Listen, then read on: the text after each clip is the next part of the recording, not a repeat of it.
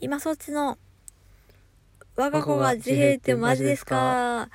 はい、こんばんは。えっ、と、今日も旦那がおりまして、えっ、と、今日はですね、あの、お便りなんですけれども、あの、内容的に旦那がいた方が分かりやすいなと思いましたので、あと最近ですね、あの、まあ、この自閉症というものを、こう、ラジオで配信するにあたって、こう、やっぱりこう、当事者がいた方が、話が伝わりやすいなというふうに最近思っておりましてなので旦那が最近よく登場しております。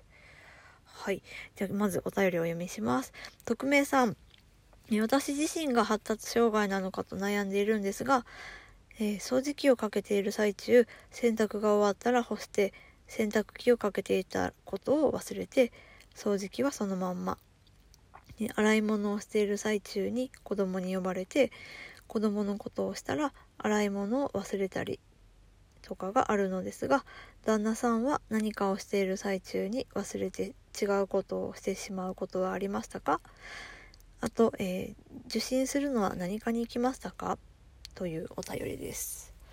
はいえっとですね匿名さんがあの発達障害かもっていう風に悩まれているとのことで私実はちょっと前にあの物忘れがすっごくひどくなった時期があってであのまあちょっと私持病があるのでそちらの方であの先生に相談したらあのまああの育児とか、まあ、ストレスからくる単なるこう忙しさからくる物忘れだっていう風に言われましてでこれはあの頻度の問題らしくて例えばこの忘れたりっていうのが一日に何十回も起こったりだとかこれがこうずーっと継続的に続いてたりってなるとちょっと診断の対象になるらしいんですけれどもうんなのでまあ頻度の問題だっていう形だ感じだったのでまあ何とも難しいんですがちなみにあの旦那は病院に行ったのは、えっと、精神科です。で精神科医がやってる個人のクリニックでした。であの病院を見つけるまでがすごく大変であの、まあ、大人の、まあ、いわゆる大人の発達障害って言われてるものを扱ってる病院に何件か問い合わせはしたんだよね。うん。したけど、あのまあ、その発達検査の結果を持っていかないと診察してもらえないっていう病院ばっかりだったんだよね。うんそうだった。うん、で病院探しに結構行き詰まって最終的に私が医師会に電話をしてで、まあ、医師会の先生が教えてくれた病院に行ったら、まあ、その結果とかもいらずにねその場でいろいろこう質問とかしてくれてあれだよね。なんだったっけ。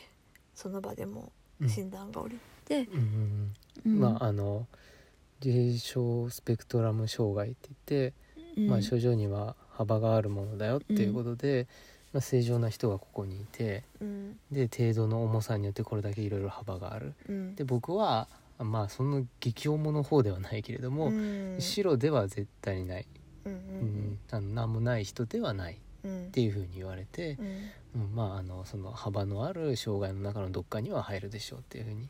うん。今より詳しくはさらに大きい病院とかも紹介するからっていうふうに、ううんん言われたんだようね。ん。まあそれがまあ今のうんまあそのスペクトラムってやつよね。うん。うん。まあその中でも程度がどうかっていうのはうん。まあ知的障害があったりとかではなかったけどうん。あの支障はすごい出てたからね。うん。うん。うんでえっとあ旦那が何かしてる最中に忘れてしまうこと。うん、あの言われて思ったのは子供が確かに急に声かけてきたりしたらうん。あの飛ぶかもしれないけどそういうのがなかったら、うん。あの基本あんまり忘れたりはしない。ううん。ん。結構その料理うん。してる時にうん。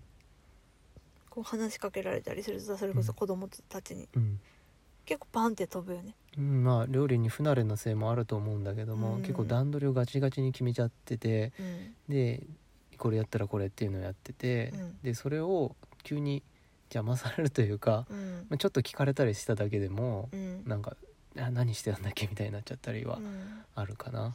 うん。なんか聞いてて思うのはあの子供のさうちの子のその見通しが立たないと動けない前に進めないっていうところとちょっと被るかなって、うん、思ったかなうん。それはあるかもしれないうん、だねうん。はいこん。な感じですはいねはいもしあの追加であの質問したいことがありましたらぜひまたお便りいただければと思いますはいというわけで今日はこん。な感じかねはいうん。はいではまたお聞きいただきましてありがとうございましたはい、えー、ではですね今そっちの我が子が自閉ってマジですか？でした。はい さよなら。さよなら。ありがとうございます